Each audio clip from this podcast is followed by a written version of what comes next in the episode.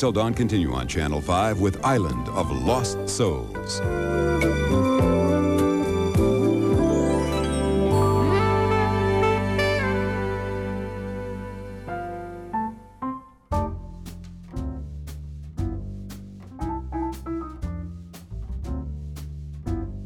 Welcome to Movies Till Dawn, a new podcast that's a safe space for filmmakers to talk about the fascinating and exasperating and always unusual and never quite the same thing twice process of creating motion pictures. Welcome back to part two of my conversation with legendary writer and director John Sayles, uh, which we recorded uh, this year, twenty nineteen, in July in his home office in Hoboken, New Jersey.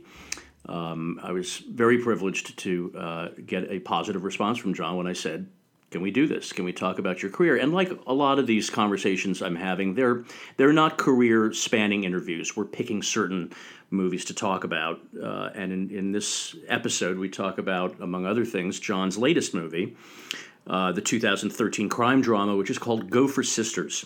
Calling it a crime drama uh, is a little reductive because, like most of John's movies, it brings up significant issues about race, social equality or inequality, and it does so within the confines of a genre movie, uh, in this case the genre being a detective procedural.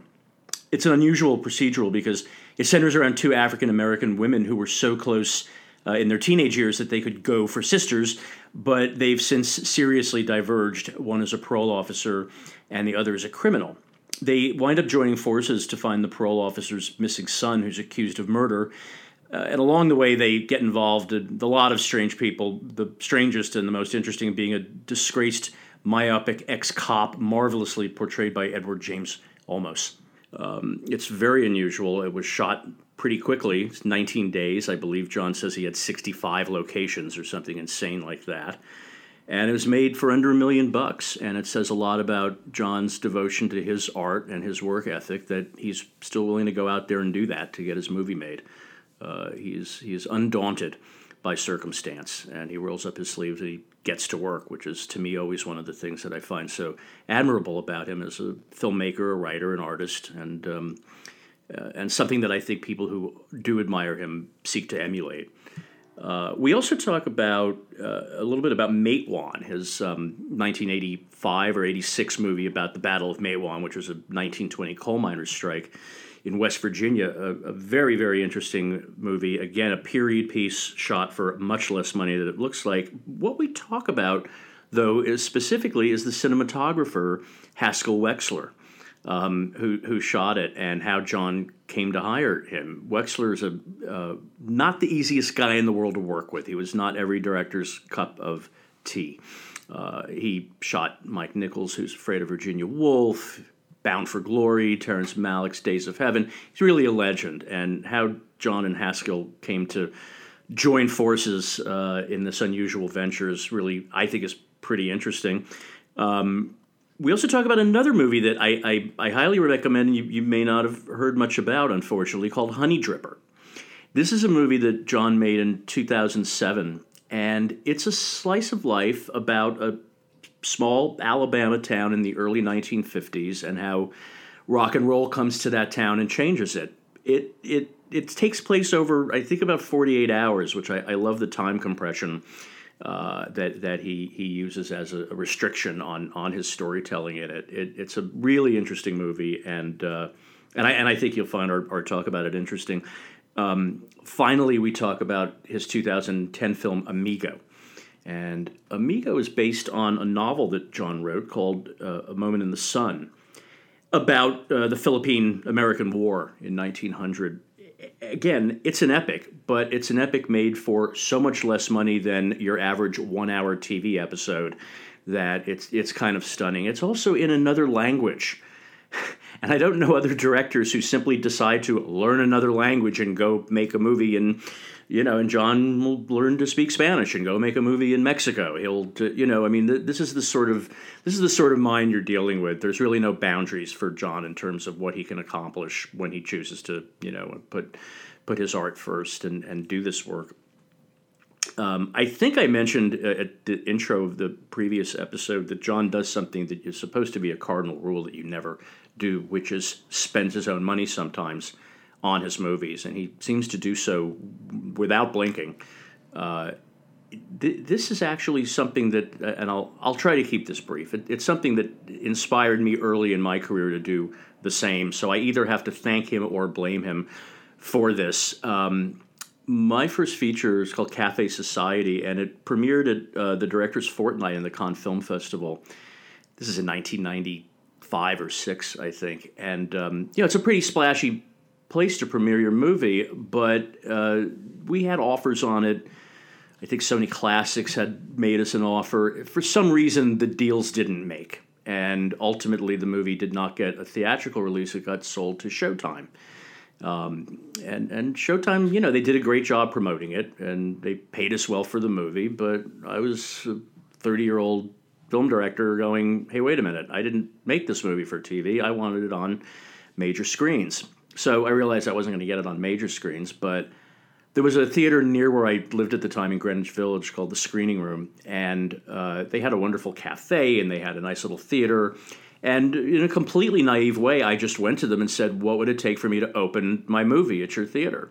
So they had to look at it first. They liked the movie, and they said, well, look, if you, you know, we'll give us a, a minimum guarantee, we need to know that you're going to spend a certain amount on ads. We can book it for a week. We'll see how it does. We'll see how your reviews are. Uh, and I had just made some money writing a screenplay for a studio. So with John Sayles as as my uh, my influence, I said, yeah, let's let's spend some of this money and open my movie. So I agreed to do it, and we quickly signed some papers. Uh, and said, well, we'll go do this this summer. And one of the things I had to do was buy an ad in the New York Times, which I never had any experience doing. So I called up and I said, how much does, I figured a, maybe a, a quarter page size ad should do. So I said, how, how much for this? Because I'm going to open my own movie. And the answer came back, that'll be thirty-five thousand dollars. Which was not really what I expected. I mean, I, I, I like I say, I was naive, but I wasn't that naive. I, I said, that, well, I think I seem to have gotten myself kind of in the mud here, but what would the smallest ad cost? And I think ultimately I wound up writing a check for twenty-some thousand dollars, which was a pretty big chunk of the money I had just made writing a script. But then I started hunting around for other ways to advertise the film. I found out that radio ads don't cost much. I went and did, well, anyway, and this is also kind of pre-internet, so it was um, it was a it was a bit of an adventure. Anyway, around that time, a friend of mine bought, uh, I, I guess I guess it was Google early on, and it was pretty cheap. And later that year, it was worth, you know, ten or twenty or thirty times more than my friend had paid for it. And I once... I once realized that had I bought the Google instead of opened my own movie, I would have been pretty damn rich. As it was, I spent probably fifty thousand dollars, sixty thousand dollars of my own money opening my movie, and it was an incredibly satisfying experience. I got a really nice New York Times review. Uh, I will say that I would never do such a thing again. I would just thank Showtime for buying my movie. Um, but I also will thank John Sayles for being an inspiration for making me as a young filmmaker Uh, brave enough to go do something like that. Anyway, here's part two of my conversation with John Sayles.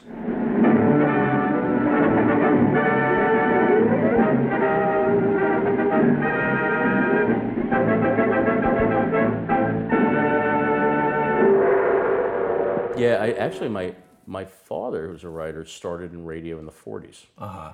And literally, he like he got home from the war. He lived with his mother in the Bronx. And he just started, and he still had this book on the shelf for years called How to Write for Radio. Uh, he yeah. kept it around forever. And it's a great yeah. little book because it's here's yeah. how to do a half hour, you know, that, that is essentially three acts jammed into, you know, yeah. into, into twenty-five minutes. Um, and he would simply mail the scripts out to Suspense, to Escape, to The Whistler. Yeah, yeah. And they started buying them. Uh-huh. And he always said, like, the, the, the, the best and worst thing that happened was The Whistler bought his first script. Uh-huh. And he was like, oh, this is easy. Yeah. And then the year went by and he wrote twenty of them and nobody bought them, and yeah, still yeah. he was and he was already hooked. hooked though. Yeah. I, I you know, I was talking last night, I did a, a there was a screening of Eight Men Out, and I was talking about uh, being on Studs Turkel's show. And Studs was brilliant on the radio. Um, but he had been a radio actor in, in Chicago.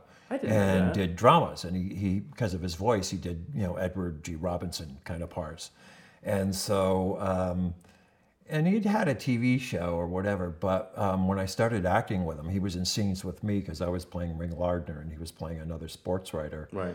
He would say his line and then freeze. You know, and I'd say, uh, you know, you don't have any more lines, Studs, but we, we are continuing to act here. Oh, yeah, yeah, it's not it's not radio. Yeah. That's funny, yeah. yeah.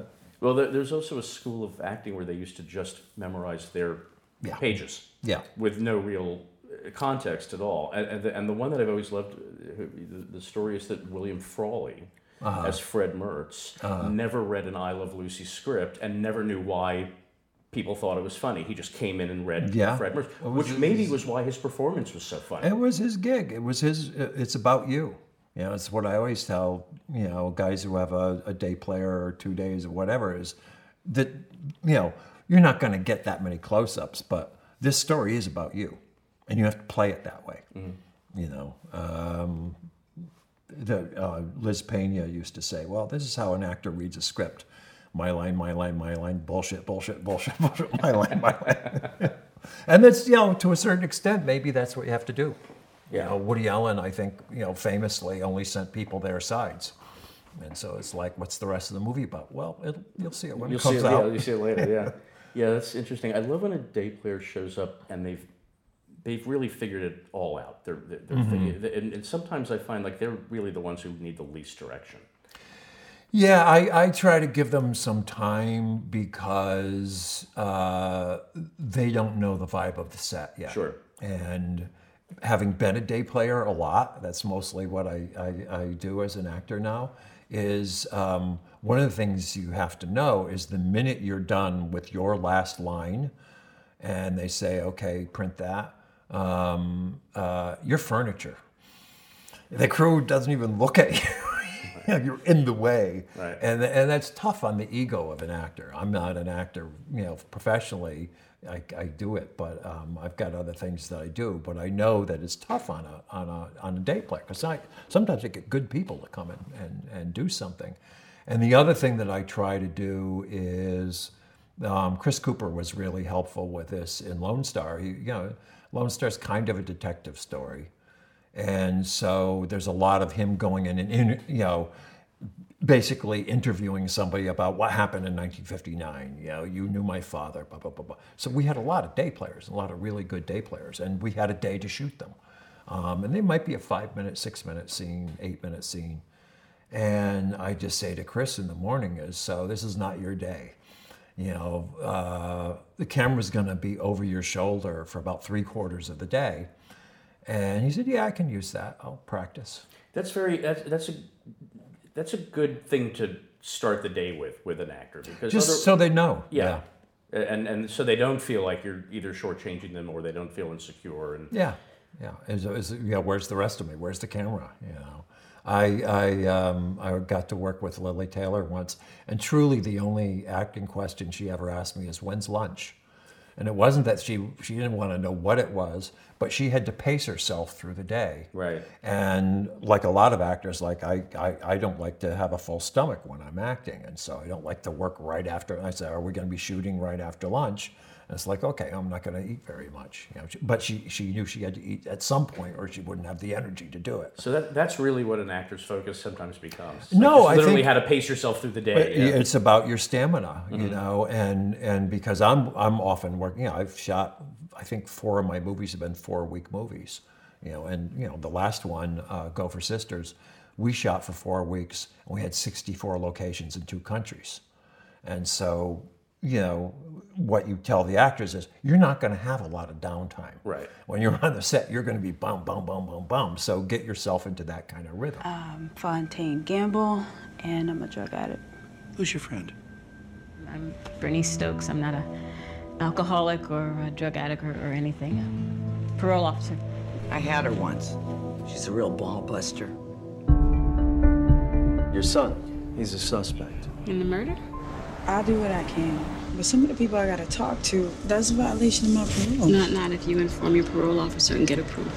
I'm your parole officer.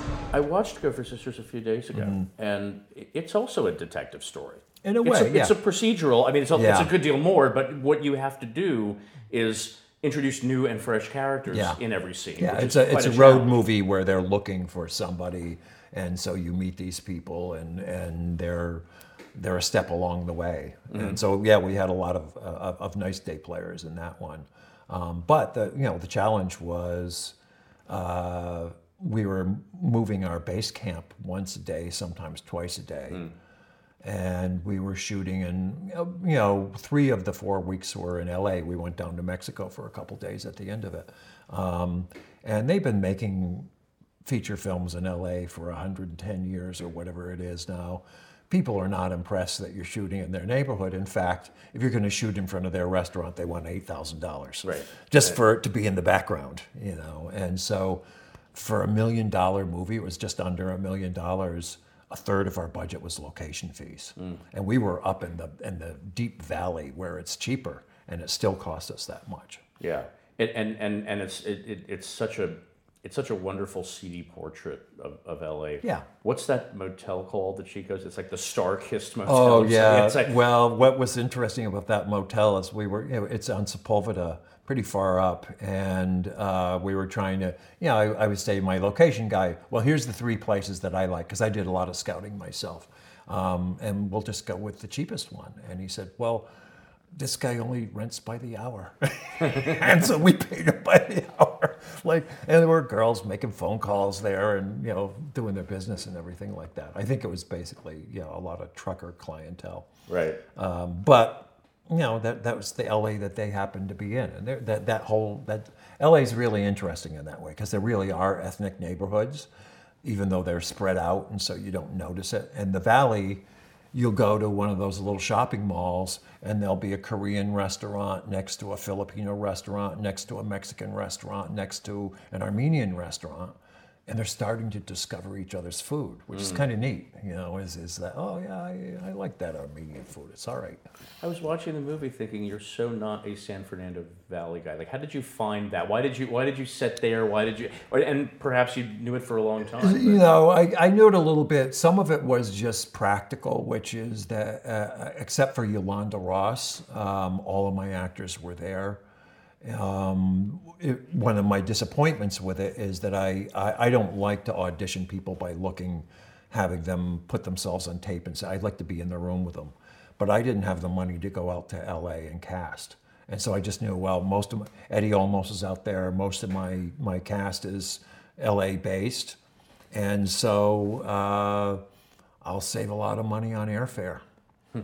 you know, and so that's why we're shooting. Mm. You know, um, had you written it, though, so you didn't write it for, for L A? I, I kind of wrote it for, you know, I looked around, I, I read, the you know, what the duties of um, parole officers were in a couple different places, and L A made sense mm-hmm. with, oh, oh, yeah, that could happen. She could actually probably land a client who she knew personally and should have recused herself, and then decided, well, I need this woman's help now. I need somebody who has some street smarts. Well, it's funny you mentioned that, because I wondered, why didn't she recuse herself early? What, what was your... Um, well, she she does say, you know, I'm, you're gonna, I'm gonna get you somebody else, but then her son gets in trouble. Right. And then she just realizes, well, who can I go to? But to you, when you were writing it, was it an ethical concern to you that she chose oh, yeah. not to? Yeah, I mean, she's she's she could get fired, you know, very easily for mm-hmm. what she just did, and she knows it. Um, and, and but it's her son, you know, and so and she's a hard ass as a parole officer, because she's heard all, you know, people hung these stories on her for years. The first person she talks to, you know, she just says, "Sorry, honey, that's not going to cut it. You know, um, you're in big trouble." And so all of a sudden now she has to realize, well, maybe there are such things as extenuating circumstances. Mm-hmm. And, and a lot of our clients, their whole life is an extenuating circumstance. You know, there's always somebody who they shouldn't be associating who calls up, but it's their cousin. And yeah, well, my cousin did a couple of years, and so can I, can I, do I have to, you know, like not talk to anybody in my family? Um, just because I'm not supposed to hang out with other former criminals. Yeah, it, that that the opening scene with, with the with the woman who gives her the whole yeah. story, and when she leaves, uh, she says, "You're going to hear five of those a day." Yeah, yeah, and and you, then you you start to get immediately you get into the head of yeah. what's the parole officer up against themselves. Yeah. You know, how, how many times are you going to hear that? Lisa Gay Hamilton, who played the, the part, uh, hung out with a parole officer um, for a day or two, you know, just to kind of get a hit on it. And she came back and she said, you know, um, they they actually have to be in the room when they do the urine sample now. And I said, oh, that's great. You know, how how embarrassing if a former best friend of yours is watching you urinate. You no, know? It was a very uncomfortable scene. Yeah, yeah. yeah. I and never even just, thought of that as a... You know, yeah, and, and that's what I've sunk to is I can't pee alone anymore. Right. You know, and um, and I, I, you know, I actually had not, uh, when I had the, the first idea, I didn't think they were, I didn't know that they were going to be African-American. They were just two actors I wanted to work with. Mm-hmm. And so I said, okay, I'd love to work with these people. Yolanda actually had come here. We do it, did our auditions here for um, Honey Dripper, and uh, she had come here to read for the part in Honey Dripper that Lisa Gay Hamilton got. And I, and I, you know, as often happens when you, you meet a really cool actor you didn't know before, you write down, you know, not right for part, work with them sometime, right. You know, terrific actor. And so when that came up, um, you know, I just said, well, okay, that's who they are. Yeah. Olmos is so so good, and I mean he's always good. That Olmos, yeah. But he's he, he does something I, I noticed. He doesn't make eye contact. Yeah, it was he, interesting. He looks away in this like completely yeah. divorced from other people. Well, way, macular but he de- isn't. Macular degeneration you often can only see from the from, from the corners of your eyes. Mm-hmm. So he actually is looking at them. Mm. Uh, and I said, Daddy, okay, here's you know here's a couple websites that'll explain the disease to you. I knew a couple people who had it.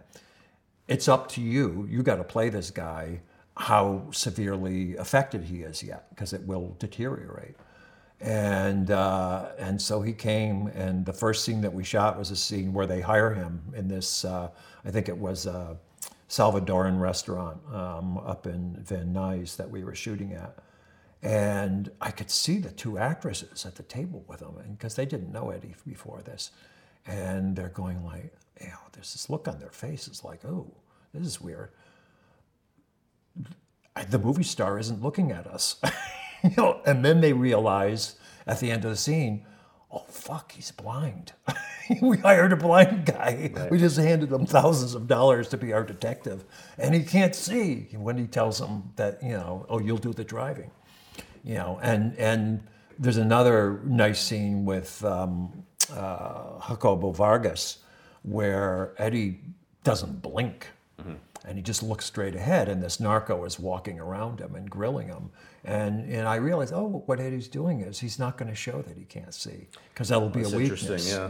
You yeah. know, and so he just stonewalls the guy, um, like he's, you know, he's back doing uh, Miami Vice, where he kind right. of scowled for seven or eight years. Um, But he's just a wonderful actor, and he and he you know he, he made all those nice movies with um, Bob Young, and they were kind of guerrilla filmmaking, and so he was thrilled when a motorcycle gang would ride through the middle of a scene or whatever. So he was he was like the perfect collaborator for that difficult a movie that you're shooting in four weeks. And he was also a co-producer with you. Yeah, you know, I mean, it's it's kind of like okay, you know. Anything we can get to help us have a little muscle when we try to sell this thing. It didn't help that much finally, but, um, you know, um, and, you know, he really, he he kind of just says, you know, once I got a little bit of traction, I just tell, you know, look, I'm going to take care of the performance. I'm not going to change lines, but I'm going to, I'm going to figure out who this guy is, you know. And so he really comes loaded for bear. And when, which is great. It's just when, when somebody inhabits a character that much, it's like, oh, what's it going to do today? You know, and and you know that's some of the fun of directing. Obviously, when you get an actor like that, who's you know David Strathairn's another one. You know, it's, I really, um, I the first couple times I worked with David because I, I knew him a, a little bit from college, uh, and I had acted with him on stage. And I, I would be in a scene with Dave, and he's the only actor I've ever let act behind me, because you know before there was video assist, in the early days, you want you're you're you're acting, but you're also directing, and you want to see what the other people are doing, and you don't want to go, you know. And so and, you would you would intentionally stage things so you could. So see. Everybody was in front of me except for Dave, and I just say, Dave, do something interesting, you know. And then you'd get in the editing room, and, and he'd be, oh, day, yeah. that was really cool. I didn't know he was doing that. The thing I find cool is when you don't see what they're doing on set, you see it in the dailies.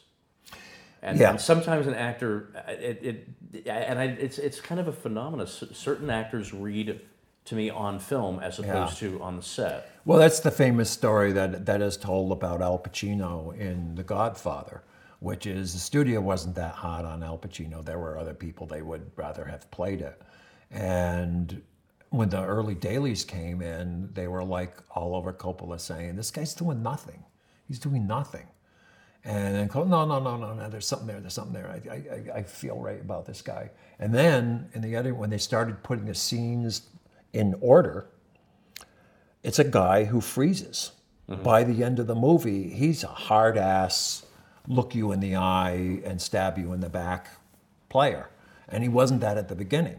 And he was keeping, you know, Coppola was busy, I'm sure, because the studio was on his back and he had Brando to deal with and all that.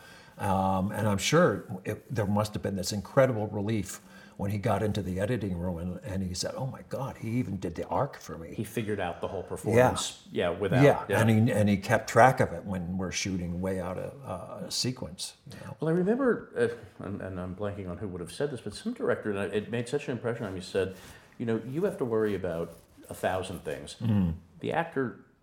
A good actor is just looking at what they're doing. Yeah. So some sometimes you may have to say, like, you have to look at the bigger picture, but they also take a lot off your plate if they've really thought it through and if yeah. they're very creative. And yeah. Joe Morton did that for me, you know, on in Brother from Another Planet. I just said, Joe, you know, you don't have to remember any lines your character's view, so you've you've cut been cut a little bit of a slack there, but. I'm going to be busy. I'm making this movie in four weeks in Harlem with, uh, um, not that the crew was inexperienced, but uh, we wanted to hire a lot of African Americans as heads of departments. So they were all one or two notches above what they had done before. Um, and, you know, it was true guerrilla filmmaking. We only had three hundred thousand dollars to make it. Which and you had gotten from your... your uh, screenwriting, yeah. Right, yeah. yeah. And so I said to Joe, look, you know, uh, I'm going to be busy. Um, ask me a question, but what this is about is about your character assimilating, you know, and we're going to change how you dress. And by the end of the movie, you can kind of hang in this planet. You know, you kind of know how to act and you know how uh, pretty much how things are working here. And and so you don't stick out like a sore thumb and you're not going to get yourself in trouble. And as, but at the beginning, you don't know anything. And you're not dressed like anybody and whatever. And and so there's a real art to this thing. You're going to have to keep track of that. And Joe did a brilliant job of mm-hmm. that. And I, I would, every once in a while, you know, he'd, he'd kind of say, so where am I now? And I'd say, well, remember this comes before that. Okay, gotcha, gotcha, gotcha, gotcha. Hit were nineteen and twenty in the southwest field and things is tough. The miners is trying to bring a union to West Virginia. And the coal operators and their gun thugs are set on keeping them out. Them was hard people, your coal miners. Then they wasn't nobody who wanted to cross. So push come to shove, and pretty soon we had us a war down there in Mingo County, which in them days was known as Bloody Mingo. And that's where it all come to a head, there on Tug Fork, in the town of Matewan. I have to ask you about Haskell Wexler. Mm-hmm. This is one of these cult figures, these fascinating mm-hmm. people. And it, it, to me, it's so interesting that you went from uh, very bare bones and simple and, you know, you're working with low budgets. Mm-hmm. And then you then you hire this guy, yeah. who not every director liked working with. Hey, a, I'm a controversial of, I'm one artist. Of few guys. I worked with him four times. Yeah. That's a record. What led you to him? Why did you decide to hire yeah, Haskell we, Wexler? We were riding down to uh, West Virginia, and Ma- we were reading, uh, Maggie can read in the car without getting sick, and she was reading Masters of Light, and she read the Haskell Wexler chapter, which I had read, and she says, we should hire this guy. And I had actually talked to Haskell. I hadn't met him. I had talked to him on the phone once. Um, uh, about a distributor because he, he uh, his second movie, uh, Latino, he needed a distributor for. And he said, well, what are these people like? So we had a nice conversation with him. And she said, we should hire this guy. And I said, well, yeah, he's a, like a big Hollywood cinematographer. But yeah, but look at his politics. And the thing about Haskell is he cared about what the movie was about, right. Which many cinematographers really don't. Matewan is what we're talking about. Yeah, yeah. yeah. And so uh, I said, oh, well, worth a shot. Well, I, you know, I think I have his phone number. And so uh, we, we, a couple days later, we get back to the Econo Lodge in Beckley, West Virginia. And the woman that does the, well, somebody named Hacksaw? He called you. He said he was calling from his car because Haskell always had the newest of. He was the first guy who'd have a phone in his car, and he said, "Whatever those people want, tell them the answer is yes." Hmm. And so Haskell came, and and it took a little getting adjusted. And I think it, it was useful that we. It was a very ambitious movie for the time that we had to shoot it. I think we had, once again, six or seven weeks to shoot it, you know, and it and it, and we had to move around to get the. the period locations and stuff like that. So Haskell was fully engaged as a cinematographer, and he didn't think it was going to work. Uh, we're shooting the schedule, not the movie, you know. And and like almost every cinematographer I've ever worked with, he wants to make every shot with a beautiful intro and a beautiful outro. And I'm cutting in my head already. And I said, Haskell, that we don't need the beginning. Start here. Oh, yeah, right, editing it, right, right, right, right, right. So basically, until he saw the movie, he came up to me and said, okay, you do know what you're doing. Um, and then he said, I want to shoot your next movie. You know, and I'll, and, and this time I'm just going to do what you tell me. Mm. So we, we worked that out. But also, he liked what the movie was about. And right. He liked the performances. And he, and, he, and he felt like, okay, this could turn into something if he just listened to me more. Did the presence of such a veteran change you as a director? Um... You know, the great thing about Haskell is his speed to skill ratio was really great. He did not take a long time. And he understood, you know, he shot documentaries for years. He understood, well, you do your best in the time that you've got. Mm-hmm.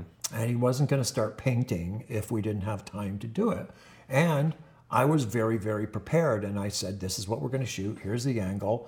You know, here's the feeling I want from the light. You make that into light. Um, and if you need more time, we'll, we'll pre-rig. You know, tell me when you're going to need more time to make it look cool, and we'll get your guys there earlier. Um, so it didn't actually change it. I had worked with Michael Bauhaus already. Right. Um, it was like his second movie he shot in America. The first one didn't get a nice little movie called Mister Wonderful with Joe Pesci that never got a, a theatrical release. And, and Michael was another guy. He was the best operator I ever worked with. Wonderful guy and very fast and got you really good. So it actually didn't change. I actually went faster with these guys because mm. they, they, they had more experience. Um, Haskell brought some of his guys with him, but we actually had a mixed I A Nabit crew on Matewan. Um, and Haskell was thrilled to do that. And, you know, eventually Nabit folded and, and those guys ended up in I A. But he, because he had some clout in the union at that point, he was able to have them agree, yes, we could we could use a wonderful um, gaffer who later became a shooter named Stefan Chapsky, and they had a good time working together. Um, so yeah, it, it actually didn't change. It, it was just like, oh, this could actually look really good. So so then that leads me to Honey Dripper, which is beautifully shot, mm-hmm. and that's Dick Pope. Mm-hmm. It's the last stand for Tyrone Purvis in the Honey Dripper Lounge. Okay, give me two weeks. Lucky, got a better offer. You know, the chicken man, or the ice man, or the liquor man. Ah, damn, ain't nobody gonna change your luck, Tyrone. Can a guitar legend change his luck? They playing here Saturday night. Yeah? Everybody in town talking about Guitar Sam coming to Harmony. Man, this joint is going to jump. Guitar Sam get on this train? He's in the hospital back in Little Rock. Hospital? Or will a stranger? That sounds like a good place for a musician. With his own troubles. You paying my way out? Don't ask questions. I promised the people Guitar Sam, and they gonna get Guitar Sam. Change the world forever. No, Ty. It's important not to bite off more than you can chew. It's your gig, man. This better be some Saturday night. I have to do that. this, this is a film that, that I just love, and I've seen it a few oh, times, and it, and it's so very unusual. The first time I saw it, where I thought you were going was somewhere around a th- the end of Act One, he was going to perform, and this mm. was going to be about the transformation of... Yeah, electric guitar comes to yeah. the rural South. Yeah. But that's not what you're doing at all. You're to, mm. you're doing a snapshot of a community over a few days in nineteen fifty of an African-American community. Uh, and once you kind of get into the pace of what you're doing and understanding, like mm. that, re- really, this is like a, a, you know, like I say, it's a snapshot of what that world was. So my first thought is, what led you to the South, to Alabama, to wanting to portray what those few days in nineteen fifty might have been like? Because that's what your film's really about. Yeah. Well, one of the things was there. There's this legendary rock, uh, uh, rhythm and blues story about Guitar Slim. Yeah. Guitar Slim had this one big hit, jukebox hit, hit um, The Things I Used to Do. But he was not so good at showing up for the gig.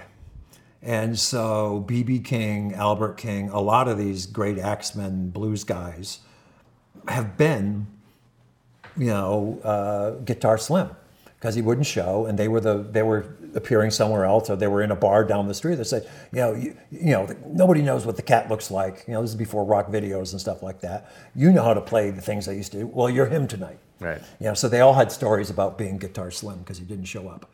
Um, Steve Earle, I think, um, played Townes Van Zandt one night because Townes' book wasn't that well known then, and Townes didn't show up, and he knew his, all his stuff because they'd gig together. You know? Right. So he said, "Well, there's a there's a there's a town somewhere in America where they think I am Townes Van Zandt." um, so I loved that story, um, and then I thought about that. Um, rhythm and blues had a very very short time on stage. Uh, Ruth Brown was supposed to be in the movie and died before Um, she got to be in it, um, and you know she had this, this. She was going to be the blues singer at the beginning, yeah, yeah. yeah. And and and she she you know had this this you know Atlantic Records was the house that Ruth built. You know she had like these hits, and then all of a sudden rock and roll came in and blew those people off the stage. Um, so I was interested in that. So Danny Glover's character, he could have been a guy who was a great silent movie director, and all of a sudden the talkies come in, right. and can he can he hang with this new thing? You know, and so so in some ways, my interest was in those two phenomenon of somebody who you know is playing somebody else and, and does it so well that oh my God, well who's that? Um, and then this other thing of a guy of a certain age having to realize, you know, can I hang with this new thing, or am I going to be a guy who just stays back and says that's not music? Right. You know, and and some guys did and some guys didn't. You know.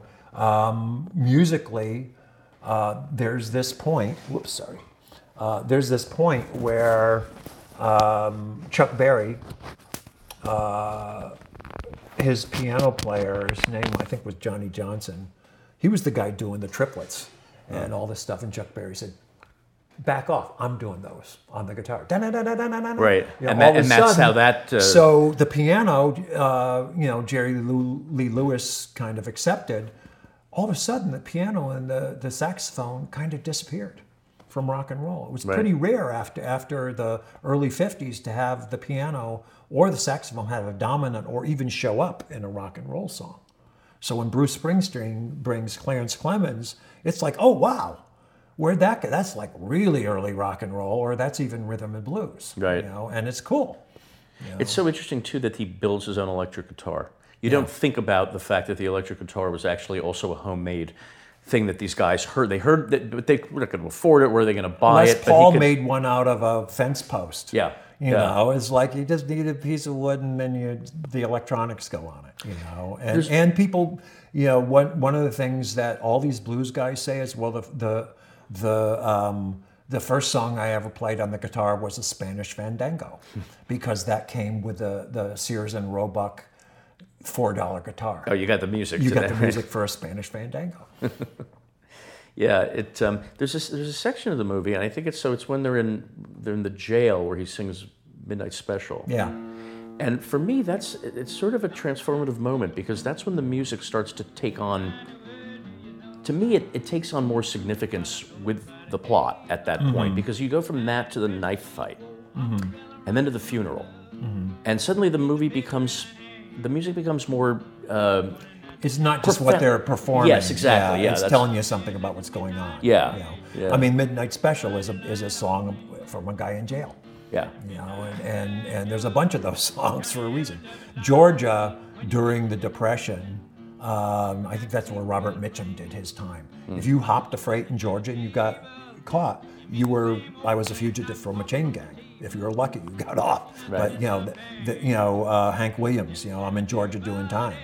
They pulled me off the, you know, the Georgia train. Well, you know, so so... to get around in those days, if you didn't have a ticket, you hopped a freight, and you had to really worry about ended up in jail, you know. And, and if a crop was due for picking in the South, you had to, you know, you were guilty of being black and unemployed. You likely got arrested, and so you didn't get paid for your work. Mm-hmm. Um, so that was just the reality of the time, and I wanted the music to start to have that little bit of an undertone. Yeah.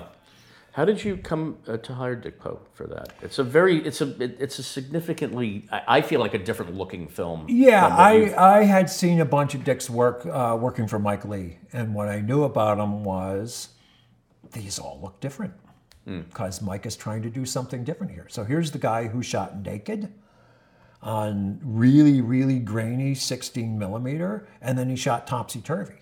Right. Now this guy can hang. You know, and and so we were able to lure him over. He didn't get it to work with any crew that he knew, um, and so it was a tough job in that way. And it, it was, um, you know, I eventually uh, I shot um, uh, the next one, uh, um, Silver City, on sixteen. Uh, I called Haskell Wexler up and said, hey, "Have you ever shot sixteen millimeter?" And there was a little pause, and he said, I was, me and two other guys invented that.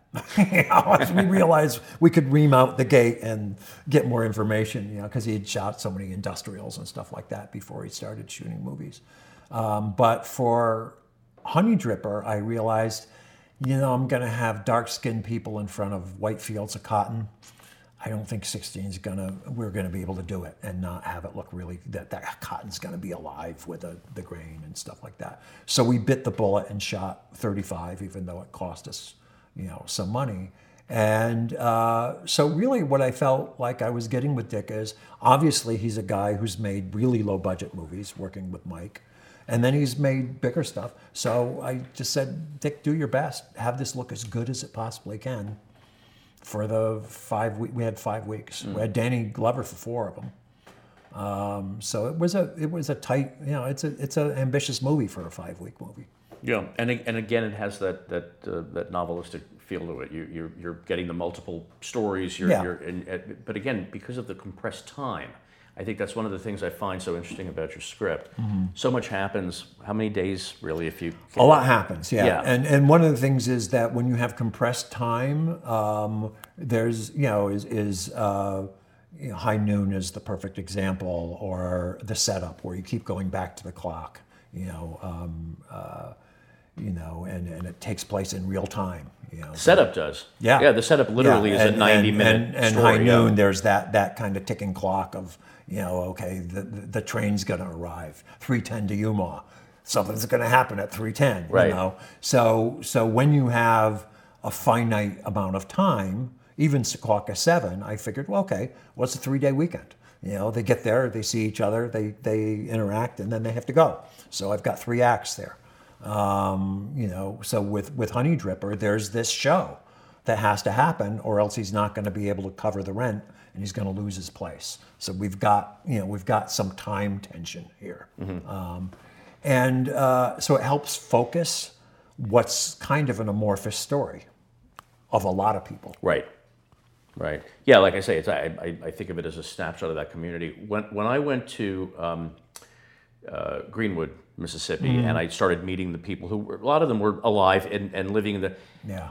you know, the, the the presence of the police was still fresh in their head, yeah. and they and they would talk to me about how absolutely like powerless they were. Yeah. You write that so convincingly, but an interesting thing happens with um, the sheriff and Honey mm-hmm. Dripper. He kind of becomes, I wouldn't call him a hero, but he's not such a bad guy at the end. What do you? And it's, a, it's a little, it's a bit of a tightrope. What you see and what happened in a lot of the community is he's he's paternalistic. Mm-hmm. So they're not in the civil rights movement yet. So he's not busting their balls yet and busting their heads with a club and shooting people and all that kind of stuff. It's still, well, these are my people too. Right. And I'm their sheriff too. And they all know me. And we have worked something out, these club owners and I. And, you know, so he's like the benevolent version of Chris Christopherson. Exactly, yeah. And Lone Star. Not exactly benevolent, but you can live with him.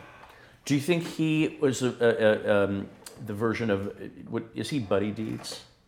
In a sense, like if, yeah. you, if you really dramatize he, he, Buddy he, Deeds from, get, from yeah, Lone he's Star. He's the get-along sheriff. Right. You know, and, and if you go along, you, you you know, he's okay. You know, you know, and he likes fried chicken, and he likes the music, and he thinks the people are entertaining and colorful, and he likes he gets to call them by their first names, and they call him Mister or Sheriff or yeah. whatever. And so, as long as you know what the deal is, it's not a huge problem. Which is a nuanced yeah. version of and that. And it was wonderful to get Stacy Keach, who's an actor I've always loved, uh, to finally get to work with him. Mm-hmm. And once again, I didn't know what he was going to do with it. And it was just the first day, it was like, oh, great, this is going to be really fun. Right.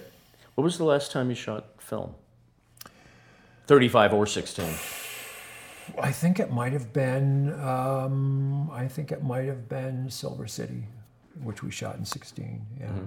And then... Uh, kind of what happened is just we started doing the numbers. Uh, the first thing that happened is um, I, I had to stop editing on film. And uh, I think the Coen brothers and I were the last people on the East Coast to edit on film. Mm-hmm. And I think what happened to them is nine eleven their build, their editing room was down near there, and the ceiling fell in on their great big eight plate. Mm-hmm. And that, that looked like the, you know, the bridge of the Starship Enterprise. Mm-hmm. And I just couldn't get people to fix the machine anymore because we mm-hmm. were editing upstate where I lived in Dutchess County. And they just said, you know, we, we really, we're not really doing that anymore. And so, you know, I, I kind of learned how to do digital editing. You know, I like it. You know, it's I, I figure out because I, you know, I usually have assistants when I when I shot on film who did certain things for me, but I, I put the reels up. You put the reels up and take them down on an eight plate X number of times a day. That's about an hour of time you save with right. digital. And a good aerobic workout. The the thing that I miss is that when you were rolling, fa- even fast forwarding back and forth on your reels, you saw stuff. Mm. Whereas when you could just push a button and go exactly to the spot, you don't necessarily see the stuff. So you actually have to take a little more dedicated time to look at, at takes that you maybe have just dismissed before. And, oh, right. there's there's something good there. You know, there's, there's a cutaway there. Do you assemble while you're shooting? Or do you no. wait till you're done? No, I my, I have my assistant editor um, take the last full take of every angle, and we that's the dailies that we watch, and we often show them to the cast and crew who want to come mm-hmm. on, on, on location or whatever. But I, I don't even take notes during it. I know this stuff so well. I'm editing in my head, so it's it's it's kind of like, oh yeah, I remember this. Yeah, I like this take. I, don't, I barely even look at the notes that my script supervisor takes. You know, I just zip through. I feel like the script supervisor job has become a lot less exacting. It's I, I, I the, the last couple times I've worked, I, they they're kind of not watching the continuity that much anymore. I kind of don't mind, but well, it, it's, it does, of, it's, it's different than from when I started, though. It used well, to be a I much started more... before video assist, and right. so they really had to be on their game then, you right? know, or else you're going to have mistakes all throughout the the when there was no way to check. Um, But uh, a good, uh, I work with Mary Sobalski a lot, who was kind of like the, you know, the the standard bearer for, you know, uh, script supervisors on the East Coast, and she worked with all these great people, and and I really relied on her as, uh, you know, I've got, you know, a shitload to shoot today. I'm in the double J's. We've got that many angles, and I know I'm not going to get them all. So at some point, I'm going to turn to you and say, we've got an hour left, how do I get out of this? Yeah, what do I need? And Mary yeah. would be drawing pictures, mm. you know, and I said, well, we could go from this to this, and we could drop two shots there and stuff like that. So I really relied on on good experienced script supervisors a lot. I've had movies, on my last movie, quite honestly, the script supervisor got the job because on her resume, she said she could drive a truck and lift two hundred pounds. And so she, and as a script su- supervisor, she could drive a truck, and you know, she really never quite got um, eyeline. Yeah, you know, she was a she was a beginner, and, yeah. and she was a great crew person. But I didn't rely on her for any script supervisor. Well, where I where I find it, it becomes most glaring is older actors are used to saying, "Where was my prop? And what hand? What line?" Yeah, did I say? yeah. And yeah. a lot of the time, it just draws a blank. Yeah, I, they don't yeah. quite know what to say because they're not really following it that closely yeah, anymore. We, we, I, I have my P. I really give them that, that lecture of, you know, you're going to have to help these people out because we're not going to do that many takes. Right. Um, I also do a, an awful lot of handicapping the scene so that if there's a lot of business, if it's a lot of people, for instance, I have a, a scene in, in Go for Sisters where I've got six or seven actresses at a table eating and drinking. And you know they're not going to act. You know, I, I eventually said, one of you suckers has got to actually swallow some food, right. you know, right. you know, on camera. Um, but I just, I would just try to say, okay, look, I got a lot of cutaways here. Don't worry about your continuity. You know, if if you, you have a drink and you start to drink it, you know, we'll we'll we'll note that, but but don't worry about it. But I also think that part of that is that the the um the vocabulary of, of editing and and and, uh, and continuity has changed. I don't think the audience is that necessarily wrapped up if they're interested in what's going on. If there's always been, going to be someone on I M D B who tells you there's a goof. Yeah, well, but aside from that... If they've been watching T V and they watch the C S I show, there's no eyeline anymore. Right. The camera's always moving. The eyeline's all over the place. I, I watched one episode where I, I, I had met Gary Sinise when I did uh, worked on Apollo thirteen. And there's a there's a lab montage where they're doing the forensics, and I realized th- they just shot this in one day, and it's used for every episode in the series. Right. And it's Gary's in the lab coat, and he's looking down, and he's nodding his head, and it's look look right, Gary, look left, Gary, you know. Right. And it's it's perfect for the editor, and it fits any you know lab scene. Do you mind um, that? It to me it lacks a certain focus. And and to a certain extent, I'm very aware of a lot of T V shows are about stimulation, not storytelling. So I remember uh, my friend David Strathairn was in a not very good science fiction series for a couple seasons. And whenever there was an action scene, they would just play heavy metal loud. Mm. It wasn't scored. It was it was just stimulation. Right. Um, and the cutting was just stimulation, and there was that thing for a while where they would, you know, they would do that, that little jerk on every cut, and they were, and the the the operator wasn't doing it; they were doing that in post. Um, uh, what's her name did it in um, The Hurt Locker, and it just drove me crazy. Right. You know, I, I come on, you know, I don't I don't need to be jolted by an electrical current every time you cut. But, yeah. you know, it, it got to be a thing for a while. So, yeah, some of it is just annoying to me because I'm more interested in the characters and the story rather than being stimulated all the time. Mm-hmm. You know, I, I can hook a low-voltage battery up to myself and hit a button. if I... uh, I just want to... This has been so cool, and, and I, I really could do this for hours. I'm uh, not going to because okay. you, you're, Great. Sure. you're a busy guy. Yeah. Uh, but I do, I do want to just... ask you one last thing. When I saw you last, it was at Jonathan Demme's memorial at mm-hmm. the D G A, and we were talking about how Jonathan Demme once told you that he wished he could work in the studio system. Mm-hmm. And I think what you told me was you doubted he would fit naturally, that mm-hmm. it was sort of, and I always think about the studio system of, of, of yore, mm-hmm. uh, that it may not have necessarily been quite as choked with you know, with, with, with restrictions, um, because people were able to be employed so much and could work so mm-hmm. much. So I was thinking about your work. Now, this may sound completely mm-hmm. strange, given that you are an icon of independent mm. cinema, but I wonder if you ever thought, would you fit, if it had been, if, if, if you were born thirty years earlier, would you have possibly found a fit in the studio system? And here's why I say it. Mm-hmm. You you are a prolific writer. Mm-hmm. That was very important then. You're an efficient director. Very important. Mm-hmm. Comfortable and, and and you know with actors. Mm-hmm. Also important because they were plugging actors in who had to yeah. get along. You know, uh, around the era of Billy Wilder, Preston Sturges, John Huston, the writer-director hyphenate mm-hmm. comes to the studio system, uh, and you have seemingly to me limitless energy to continue producing. It's it's yeah. kind of it's it may be specious. I just wonder sometimes if yeah. you ever think I, about I that. I think I would have been Sam Fuller and been fine up to a certain point, and then they just said go away. Yeah, which was too bad because he was still you know capable of making good movies. Yeah. And and what you see with Sam Fuller's stuff, it, it was very efficient. He didn't do a lot of takes. He knew what he was doing. He knew what he wanted. He wrote his own stuff. It had a lot of bam to it, you know, a lot right. of snap to it.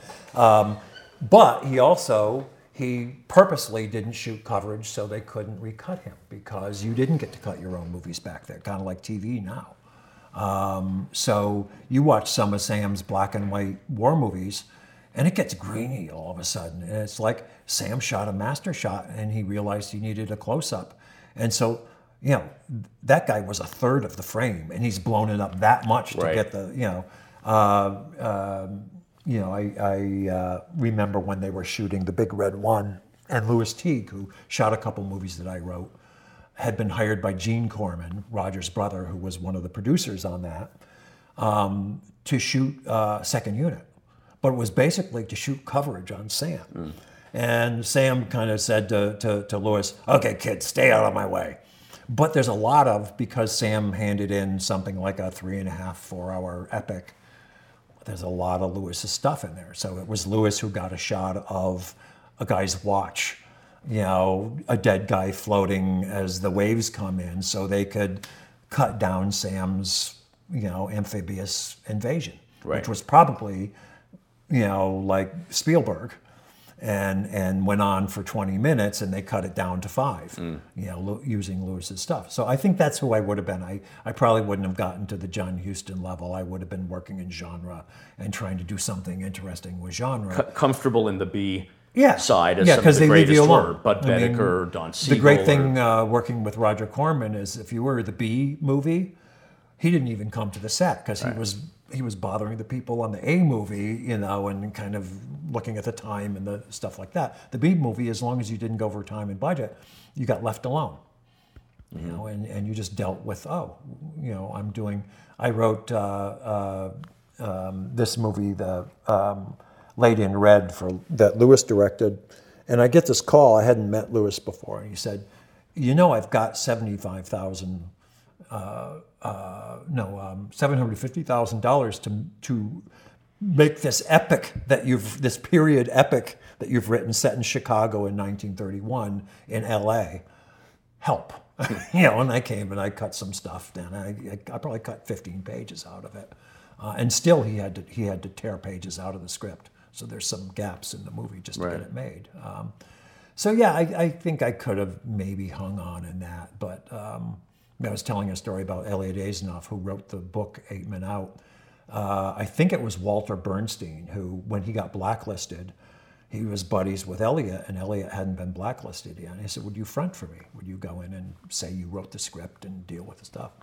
And Elliot was such a uh, cantankerous guy that he'd start arguing with the producers and get fired. Okay. so, so finally, his days were as a front. The, the opportunity were, entirely. Were, just agree with them. Just agree with them.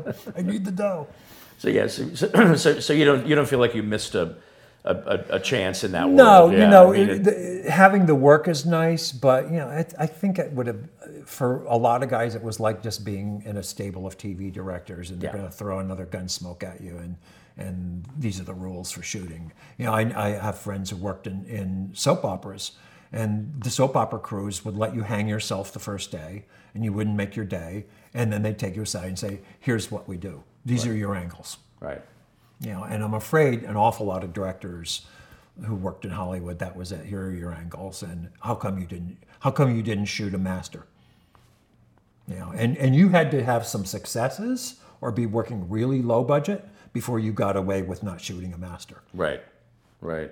Well, it's also, I think, the way I, I've um, shadowed on uh, a an episodic mm-hmm. show, and I, I thought I wanted to try to do that, and yeah. I really don't want to do it, because what you're doing is essentially what you're saying, you're hosing it down.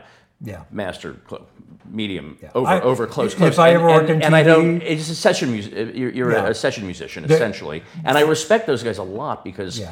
They're okay with getting their heads into the genre of the show they're doing. Yeah. And but I don't know that I could. I have the equipment for it. If I ever work in T V, I'll just say, look, guys, um, I'm not going to go over. I'm not going to go into overtime, but I'm not shooting up. I'm not hosing it down. Right. Uh, you know, I'm going to actually do this in master shots, you know, and we won't shoot until after lunch.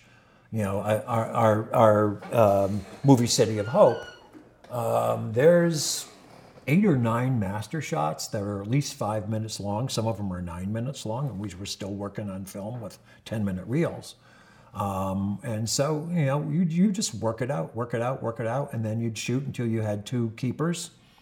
And, you know, when I, I, I cut that movie in like seven weeks instead of ten, because you pick the take you like, you cut the slates cut the off, slates off right? and go to the beach. You know, I just cut eight minutes in a day, you know. Yeah. Um, so, yeah, there's other ways to work, but you you have to, the people have to know and allow you to do that. I thought the most brilliant Um, you know, kind of plan for, um, you know, a T V show was, uh, what was the one with the Duchovny? Um, X-Files? X-Files. Yeah.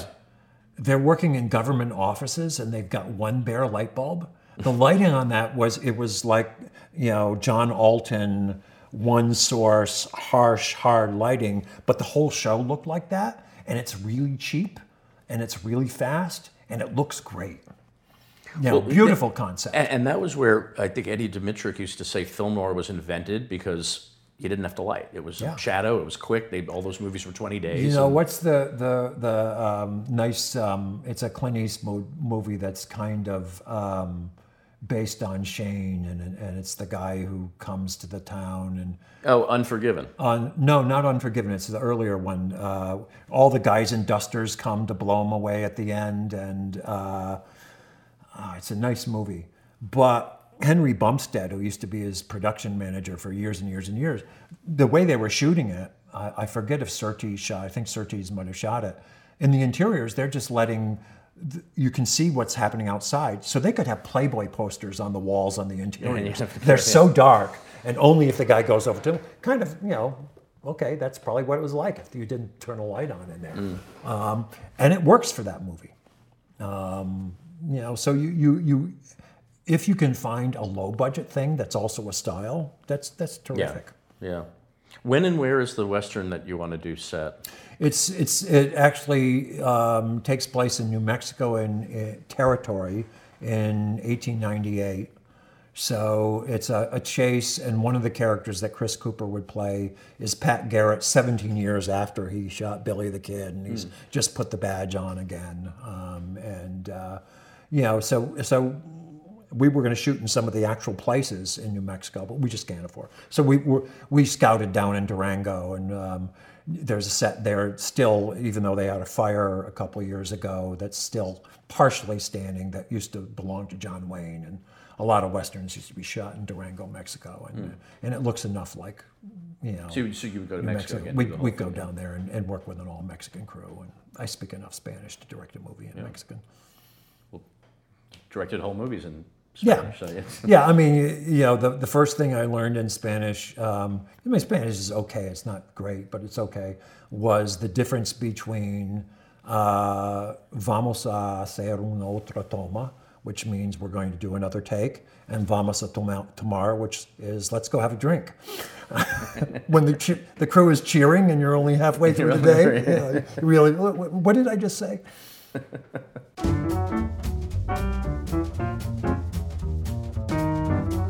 If you enjoyed listening to Movies Till Dawn, I'd love to hear from you. You can email me at moviestilldawnpodcast at gmail dot com. You can access these conversations at iTunes, Spotify, TuneIn, Stitcher, Google Podcasts, SoundCloud, YouTube, as well as our website, movies till dawn dot transistor dot f m. If you'd like to see some videos pertaining to the guests of each episode, please visit my blog at movies till dawn dot blogspot dot com. And please feel free to follow me on Twitter at reelrdef. That's R E E L R D E F. All interview material and audio clips are covered by the Fair Use Copyright Act of nineteen seventy-six, in which allowance is made for fair use for purposes such as criticism, comment, news reporting, teaching, scholarship, education, and research.